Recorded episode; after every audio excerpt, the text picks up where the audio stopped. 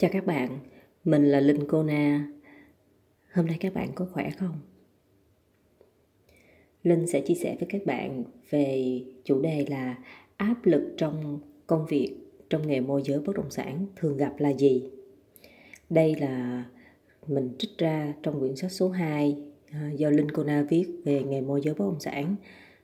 Các bạn trả lời những câu hỏi mà mình đặt ra ở khắp mọi nơi tại Việt Nam Ờ, và mình đã tóm tắt lại có 28 trường hợp những câu trả lời mà mình cảm thấy rằng sẽ mang đi được những cái thông điệp mà những bạn đang làm môi giới bất động sản có thể sẽ cần nghe. Một, tháng đầu em không gặp áp lực nhưng bị quản lý mắng là ngu vì chưa chốt được giao dịch. Tháng thứ hai có được giao dịch đầu tiên. 2. Tài chính và kỹ năng là áp lực nhất. 4 tháng làm ở công ty đầu tiên, em chỉ làm khâu tư vấn nho nhỏ. Em nghĩ nếu tiếp tục ở lại công ty, em sẽ không học hỏi cũng như phát triển được nên em chuyển qua công ty mới. Hiện tại em chuyên bán dự án, khả năng nhớ bao quát nhiều nhiều dự án cùng một lúc chưa có. 3. Đầu tiên áp lực là doanh số, 4 tháng chuyển sang làm môi giới em chưa có doanh số, mặc dù mọi người đã tạo điều kiện thuận lợi nhưng chưa giao dịch được, có thể do cách làm việc chưa khoa học. Duyên chưa tới, nhiều lúc gần tới giao dịch thì khách hàng lại có những trở ngại, băn khoăn không muốn chốt. Hiện em đang đi dạy kèm thêm buổi tối để có thu nhập cho việc trang trải cuộc sống. 4. Gia đình phản đối, không muốn em đi xa nên cắt mọi trợ cấp. Gọi điện thoại về gia đình không vui, làm qua hồng, tính theo doanh thu, lương cơ bản là 1 triệu 8 một tháng. Khó khăn nhất hiện tại là tài chính, làm việc nói chuyện tiền tỷ nhưng ăn mì tôm suốt ngày. 5. Đang bị áp lực về doanh số. Có những bạn làm một tháng đã có giao dịch nhưng bản thân em làm 2 tháng rồi nhưng chưa có giao dịch. 5. Áp lực về thay đổi bản thân, vì nhận ra bản thân có quá nhiều điểm yếu như nói nhanh, nói nhanh khó kiểm soát điều đang nói, còn hơi trẻ con, hơi bị run khi nói chuyện với người lạ. Tiếp tục, khi tìm được người chính chủ, khó tìm được người chính chủ, khách hàng ít. Thiếu kiến thức về bất động sản, xu thế đánh giá, do mới nên chưa bắt đầu, chưa có biết là bắt đầu từ đâu, nói được rất trôi chảy nhưng chưa biết cách chốt. Lúc đầu thì có rất nhiều áp lực, nhưng hiện tại thì không. Đầu tiên em làm ở một công ty có thương hiệu lớn, em cảm thấy bị gò bó, không đam mê, không thích thú. Làm khoảng một tuần, em xin nghỉ. Em hiện tại đang làm cộng tác viên. Tự bản thân trăn trở, mình làm tự do thì không áp lực, hứng chí làm, hứng chí lắm. Giống như là khi mà mình mình mình có cái năng lượng á, thì mình làm, còn mệt thì nghỉ. Sáng ngủ dậy 9 giờ chiều mệt thì về sớm. Áp lực về thu nhập không ổn định. Em không biết ngày mai như thế nào. Hiện tại đang băn khoăn không biết có nên làm cho công ty nào đó hay không hay là sẽ tiếp tục làm ngoài. Nhưng mà với trường hợp của bạn này thì làm môi giới mà 9 giờ mới ngủ dậy thì còn gì nói nữa. Kế tiếp, khó khăn và áp lực về tài chính. Ban đầu làm chưa có kinh nghiệm, sinh viên mới ra trường, thu nhập không ổn định. Nếu mang phí về công ty, dưới 30 triệu, công ty 70% và nhân viên 30%. Nếu hoa hồng trên 30 triệu thì nhân viên được 70%, công ty được 30%. Kế tiếp, hồi trước em làm bên y tế, vào làm bất động sản em làm cho công ty, sau đó em nghỉ và chuyển ra làm tự do, chưa biết đi hướng nào, đi lan man thì không hiệu quả. Giữa bán đất và bán nhà em chạy tập trung bán đất thì mất cơ hội bán nhà giá tốt. Hiện tại khách hàng gửi em cái gì thì em bán cái đó. À, trường hợp này trả lời là em thấy thoải mái, em không bị áp lực gì cả. Kế tiếp, hiện tại chưa có áp lực gì, đang học lý thuyết, giờ đang mong muốn gặp khách hàng. Kế tiếp, kỹ năng giao tiếp, nắm bắt về thị trường, về sản phẩm chưa tốt, khả năng chốt khách hàng không cao như những người khác. Kế tiếp, em cảm thấy áp lực về doanh số, ngoài ra không thấy có gì khó khăn cả. Bạn này thì trả lời là em đang có chút đỉnh khó khăn như là trong vấn đề chốt giao dịch cũng gặp nhiều khách hàng trả giá rồi sau đó lại một khoảng thời gian họ lại im lặng và họ tìm được chỗ khác tốt hơn thì phải Em để ý khách hàng suy nghĩ càng lâu, đưa ra quyết định càng khó hơn, đa số là khách hàng đi buông. Kế tiếp, em lăn tăng về con đường em đang đi. Thích thì cũng thích đó, nhưng không biết đi sẽ tới đâu. Em học đại học luật ra, em đang theo lớp luật sư. Sau này em muốn mở văn phòng tư vấn luật, lẫn tư vấn bất động sản. Hiện tại em không biết em đang thiếu gì để mà em bổ sung cả. Bạn này thì trả lời là em cũng có áp lực nhưng mà bây giờ qua rồi, sản phẩm em đang bán còn thiếu nhiều thông tin nên việc chốt hàng còn hơi khó. Bất động sản vùng ven thị trường ảo nhiều nên là khách hàng người ta hơi lo, tính phòng thủ của khách hàng cực kỳ cao. Một bạn khác thì trả lời là Bên em bán ở khu vực ngoại thành, công ty bán theo hình thức vi bằng chưa có sổ. Bản thân em bán không biết là mình bán như vậy là đúng hay sai. Giới thiệu người thân em, em không dám giới thiệu, nên chỉ giới thiệu bán cho người ngoài. Công ty của em chỉ giải thích theo kiểu để bán được hàng, giá bán xung quanh là từ 300 đến 500 triệu một nền. Sau đó 1,5 năm đến 2 năm có sổ, nhưng em thấy khả năng tách được sổ rất khó. Một bạn khác trả lời là áp lực với khách hàng nhiều hơn so với áp lực từ chủ đầu tư vì càng làm việc khách hàng trở thành người quen tự tự bản thân mình đặt ra áp lực sản phẩm phải tốt mới dám bán cho khách. Nhưng đôi khi do thị trường nên không có những vấn đề nên có những cái vấn đề xảy ra nằm ngoài tầm kiểm soát. Một bạn khác thì trả lời là hiện tại em rất ổn định có điều cách làm việc bán mạng nhiều hơn là bán trí thông minh.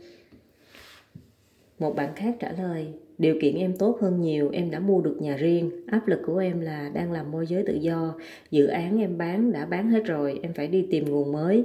Làm tự do em thấy buồn, em đang suy nghĩ không biết có nên mở công ty riêng hay là xin vào công ty nào đó làm lại. Em đang phân vân. Một bạn khác, em cảm thấy mọi thứ ở công ty em không có đào tạo, người trước chỉ người sau, chưa được tiếp lửa.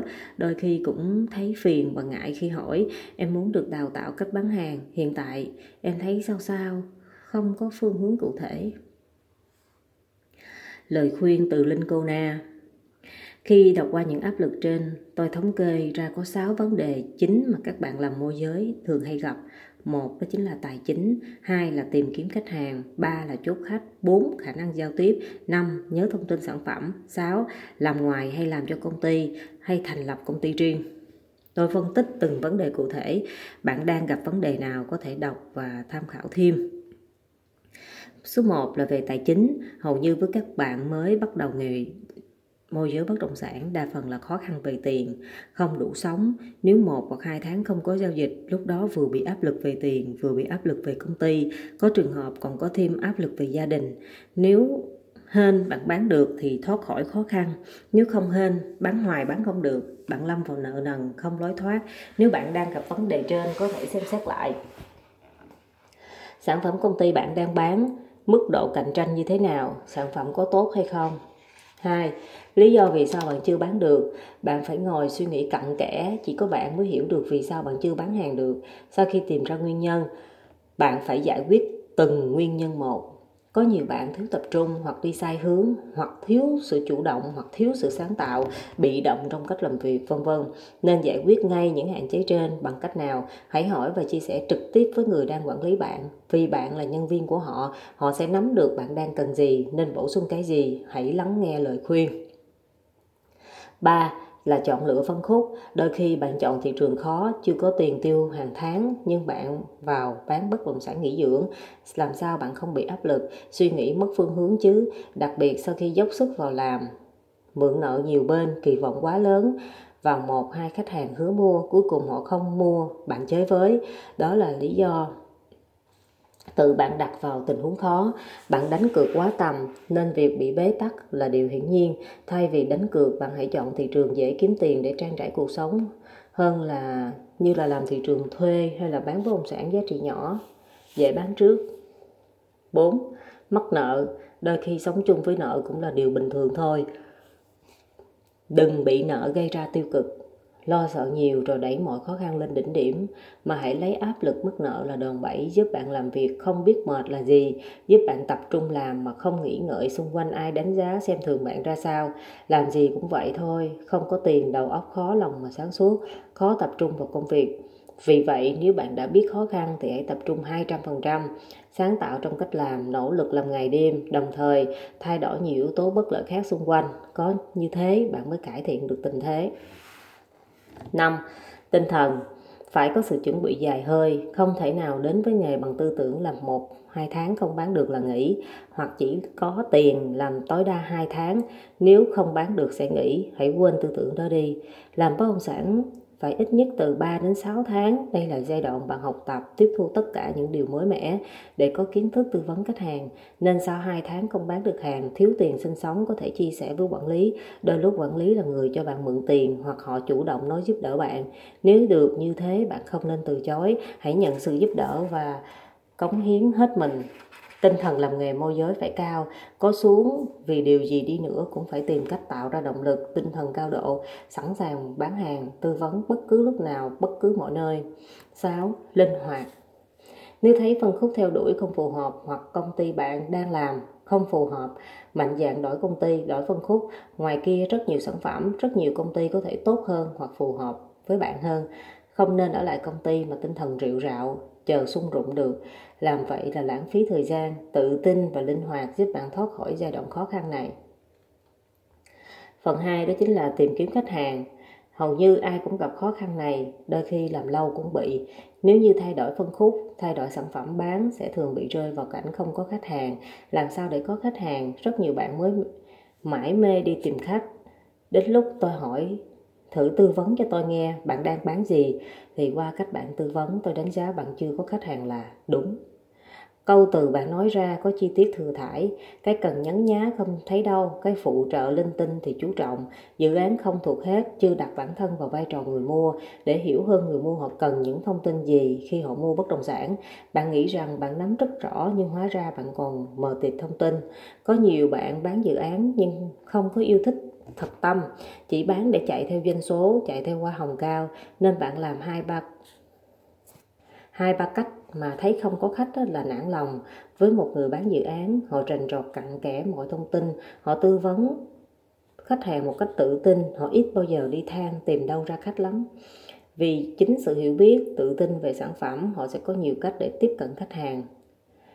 Với những cách thông thường mà nhiều người khác đã và đang làm cái cách của họ là tiếp cận ngoài cái cách thông thường mà họ còn có những cái cách khác hơn để tiếp cận khách hàng. Trong quá trình bạn có khách hàng, họ đưa ra quan điểm, họ đưa ra những điểm yếu gì về dự án, bạn phải cập nhật cho quản lý và nhờ họ giải đáp thắc mắc cho bạn. Phải tìm ra cách tư vấn thuyết phục khách hàng bằng thông tin, bằng sự hiểu biết, không thể nào trả lời khách như cách nói suông, nói cho có. Vấn đề thứ ba đó là vấn đề chốt khách. Nhiều người nói rằng chốt khách cần phải có tuyệt chiêu, có kế sách để chốt. Tôi thấy chốt khách điều quan trọng vẫn là bạn hiểu khách hàng đến đâu. Có nhiều bạn không hiểu khách thực chất muốn gì, nhưng cứ đâm đầu vào thuyết phục khách hàng mua vì lợi nhuận vì chiết khấu, vì giá tốt, vân vân. Đôi khi tất cả những điều bạn đang hướng khách để chốt là điều khách tự họ có thể nhìn thấy. Việc của bạn là hãy phân tích rõ hơn, sâu hơn, hiểu khách hàng phải hơn 90% phải chốt trên điều họ đang muốn hướng đến, muốn sở hữu. Khi đó bạn mới chốt thành công. Không khách hàng nào đi nói hết ra rõ ràng điều họ muốn, họ vẫn còn giữ lại điều gì đó. Nếu bạn đoán đánh đúng tâm lý khách hàng, bạn sẽ bán được họ dễ dàng. Họ mua cũng thấy hài lòng và hạnh phúc. Chung quy lại có 7 vấn đề quan trọng bạn cần nắm rõ trong quá trình chốt khách là một Tâm lý khách hàng phải hiểu rõ. 2 nắm thật rõ sản phẩm bạn đang bán 3. Nắm rõ và hiểu tâm lý của chủ nhà lẫn người mua nhà 4. Nghiên cứu và đào sâu phân tích thế mạnh của sản phẩm 5. Thời cuộc nên mua hay không, nên bán hay không, đưa ra ví dụ dẫn chứng thiết thực 6. Tùy vào bất động sản, có khi điểm yếu của bất động sản không tốt với người này nhưng lại là thế mạnh của người khác 7. Nghệ thuật thương lượng phải biết lúc nào nên cứng nên mềm, nên đưa lên hay là đẩy xuống vấn đề thương lượng chỉ có làm nhiều rồi học hỏi bổ sung kỹ năng dần dần. Mỗi một giao dịch thành công là học được kỹ năng mới. Vấn đề kế tiếp đó là vấn đề mà mọi người thường gặp nữa đó chính là khả năng giao tiếp. Đây là điều mới bắt đầu vào làm kinh doanh hay môi giới đều gặp phải. Năm 2004 lần đầu tiên tôi mới đi làm nhân viên kinh doanh cũng vậy. Đây là vấn đề vô cùng khó vô cùng nan giải. Kỹ năng giao tiếp không thể một ngày hai ngày mà bạn có thể um, nhìn thấy được sự tiến bộ mà phải tính bằng số năm làm việc từ năm này qua năm khác.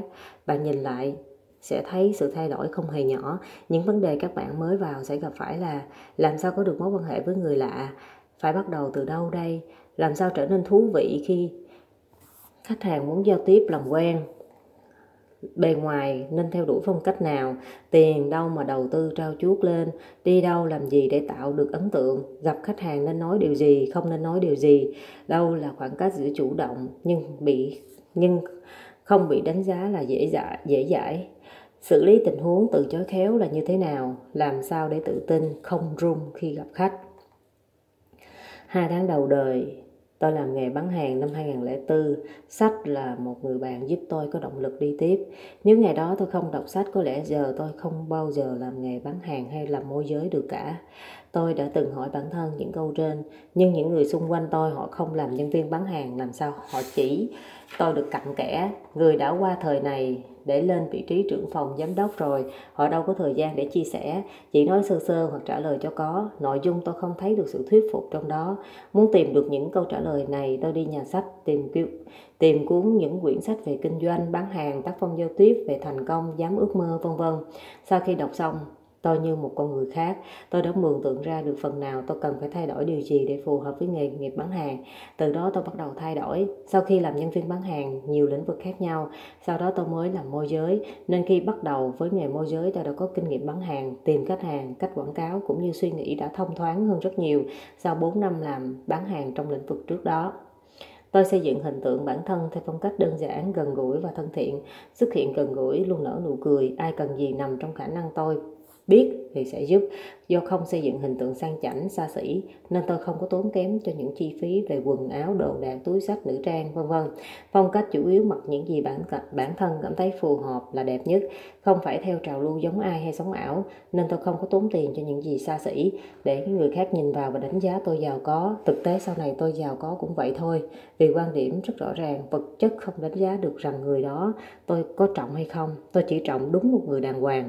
Những điều về bề ngoài dù có đẹp cấp mấy đi chăng nữa thì thấy đó, biết đó rồi cũng thôi. Cái đẹp của một người không phải hoàn toàn dựa vào vật chất. Nếu bạn bỏ qua một tâm hồn đẹp thì thật sự rất là đáng tiếc có tiền bạn có thể để trong ngân hàng tiết kiệm để dành và tích lũy. Sẽ thấy an tâm, nhưng với người làm nghề môi giới, kiến thức hạn hẹp, ít đi lại sẽ không bao giờ cho bạn sự tự tin để làm việc với khách hàng hay tạo mối quan hệ với người lạ. Nếu đem tiền ra khoe thì cũng không bằng một phần nhỏ của họ. Thì đi khoe cái, đi khoe có tác dụng gì đâu. Hãy đi nhiều sẽ giúp bạn dám vượt lên, dám vươn lên tới những cái ước mơ cao hơn, chinh phục những cái mục tiêu trọng hơn tư tưởng thông thoáng hơn sẽ giúp bạn nhìn thấy được nhiều điều không thể, cũng thành có thể. Điều kế tiếp mà các bạn khó khăn đó chính là nhớ thông tin sản phẩm nhiều người nghĩ rằng nhớ thông tin sản phẩm sao khó quá, làm sao nhớ được nhiều chi tiết về dự án, về khu vực bạn đang bán. Nếu ai nhanh sẽ nhớ nhanh, nhưng nếu bạn không nhanh thì phải học. Học bằng cách nào?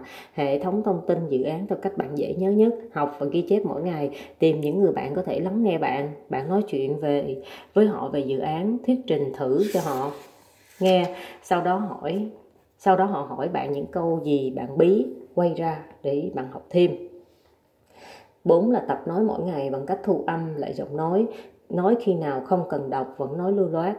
5. Khi nắm rõ dự án, bạn tiến hành học thêm những thông tin dự án của đối thủ cạnh tranh trong cùng khu vực. Khi ra đường gặp ai thân thiện vui vẻ cũng đều giới thiệu bạn đang làm nghề gì, bán cái gì, không phải chỉ thấy ai giàu thì mới nói chuyện, còn mà hãy nói với bất kỳ ai họ vui vẻ dễ gần bạn nói ra tức là bạn đã mang cơ hội đến gần hơn vấn đề sau cùng đó vấn đề thứ sáu, làm ngoài hay làm cho công ty hay thành lập công ty riêng nếu bạn làm ngoài một mình, khó đi được xa, chỉ ổn định một thời gian ngắn rồi thôi và tốc độ phát triển không nhanh. Bù lại bạn độc lập, không phụ thuộc vào ai, tự giác trong công việc. Nhưng để phát triển bền vững lâu dài thì cần phải có một đội nhóm và công ty để cùng xây dựng thương hiệu cá nhân lẫn nâng tầm cao của bản thân. Đến một ngày bạn cảm thấy đủ tự tin để xây dựng thương hiệu riêng, lúc đó chủ động ra riêng. Có thất bại cũng là điều bình thường. Học hỏi và tích lũy, có điều kiện khảo sát tầm suy nghĩ của bản thân thông qua việc tự hoạch định những hướng đi, cách làm trong vai trò giám đốc công ty. Bạn cứ mạnh dạn tiến tới. Nhiều người ra riêng thất bại, sau đó quay lại làm cho công ty khác, rồi lại ra riêng, rồi lại thất bại tiếp. Chủ yếu không phải là thành công hay thất bại, mà là bạn dám thử thách bản thân, dám chấp nhận mọi trách nhiệm, cũng như dám khẳng định thương hiệu riêng. Trong quyển 1 tôi có viết nhiều về điều này, làm riêng hay làm cho ai, đều không có quan trọng bằng việc mà làm được đúng điều mà bạn muốn theo đuổi. Chia sẻ ngắn của bạn làm môi giới tự do như sau. Vì sao bạn nghỉ việc ở công ty để ra làm tự do? Anh sếp em, ảnh rất là mê gái, ảnh dê dữ lắm. Lúc đó, mới vô nghề này, một thế giới hoàn toàn mới mẻ. Tụi em đi phát tờ rơi, có gì đi đâu cũng đi chung với ảnh. Sao em đi với, sao ảnh nói với em là, sao em đi với anh, em không ôm anh? Em đang để túi sách chính giữa, ảnh giật ra để cho hai người gần nhau hơn nữa. Cách ảnh giật mạnh làm em tưởng bị bị cướp giật giỏ. Hú hồn, em nói, anh bớt giỡn. Em không thích như vậy. Em không thích bị hiểu lầm. Em thích anh em là đồng nghiệp với nhau mà thôi. Ngày nào anh cũng hỏi tụi em, gửi báo cáo cho anh chưa, bao nhiêu khách hàng, lúc nào cũng nói về khách mà không hỏi tụi em có gặp khó khăn gì không. Chuyện cũng không có gì nếu như không xảy ra việc tranh chấp tiền hoa hồng. Bình thường một nền bán được hoa hồng, nhân viên nhận được là 30% của 3% trên giá bán. Có giai đoạn em bán được mười mấy nền, máy ảnh nói em công ty đã thay đổi chính sách hoa hồng. Nếu ai bán nhiều nền chỉ còn 30% của 1% thôi, còn 2% kia chia lại cho hai người làm cấp quản lý của em. Anh bắt em chia như vậy, em không chịu. Tại sao công ty lại cắt hoa hồng của em? Em nghi ngờ hai anh quản lý này vì bình thường thấy ảnh tham lắm. Thế là em gửi thư cho ship tổng. Em phân tích những gì đã làm cho công ty. Hai anh quản lý chỉ đếm tiền phụ em thôi và hỗ trợ em trong việc khách đông anh tiếp phụ vì quản lý phải có trách nhiệm hỗ trợ. Nếu chia như vậy là không công bằng. Dù có chia đi chăng nữa cũng phải thông báo ngay từ đầu. Công ty trả lời rằng không có bất kỳ thỏa thuận nào khác. Chỉ nói rằng đây là việc giữa em và hai anh quản lý. Nếu cả ba không tự giải quyết tiền hoa hồng thì sẽ bị giữ lại. Cuối cùng em đấu tranh với hai ảnh. Em chịu chia 50% cho hai anh. Mỗi người 30% là cấp trên và 20% là cấp dưới xíu. Nhận đủ tiền xong em nghỉ việc. Thật là bất công. Khi em là người bán hàng lại bị ép. Trong khi mấy bạn kia bán một hai nền vẫn được nhận tiền đầy đủ và hai ảnh cũng hỗ trợ cực khổ còn em thì không cần sự hỗ trợ gì mà lại bị ép. Đây là trường hợp đây là một trong những trường hợp mà lý do vì sao nghỉ công ty thì mình chỉ là à, phỏng vấn qua để cho mình có những cái uh, gọi là những cái cái cách cái cách nhìn cũng như là nó có rất là nhiều trường hợp phía sau nữa à, các bạn quan tâm thì các bạn có thể mua quyển sách số 2 do Linh Kuna viết để đọc và tham khảo thêm. À, cảm ơn các bạn đã lắng nghe. Chúc các bạn có một ngày làm việc thật nhiều niềm vui và may mắn.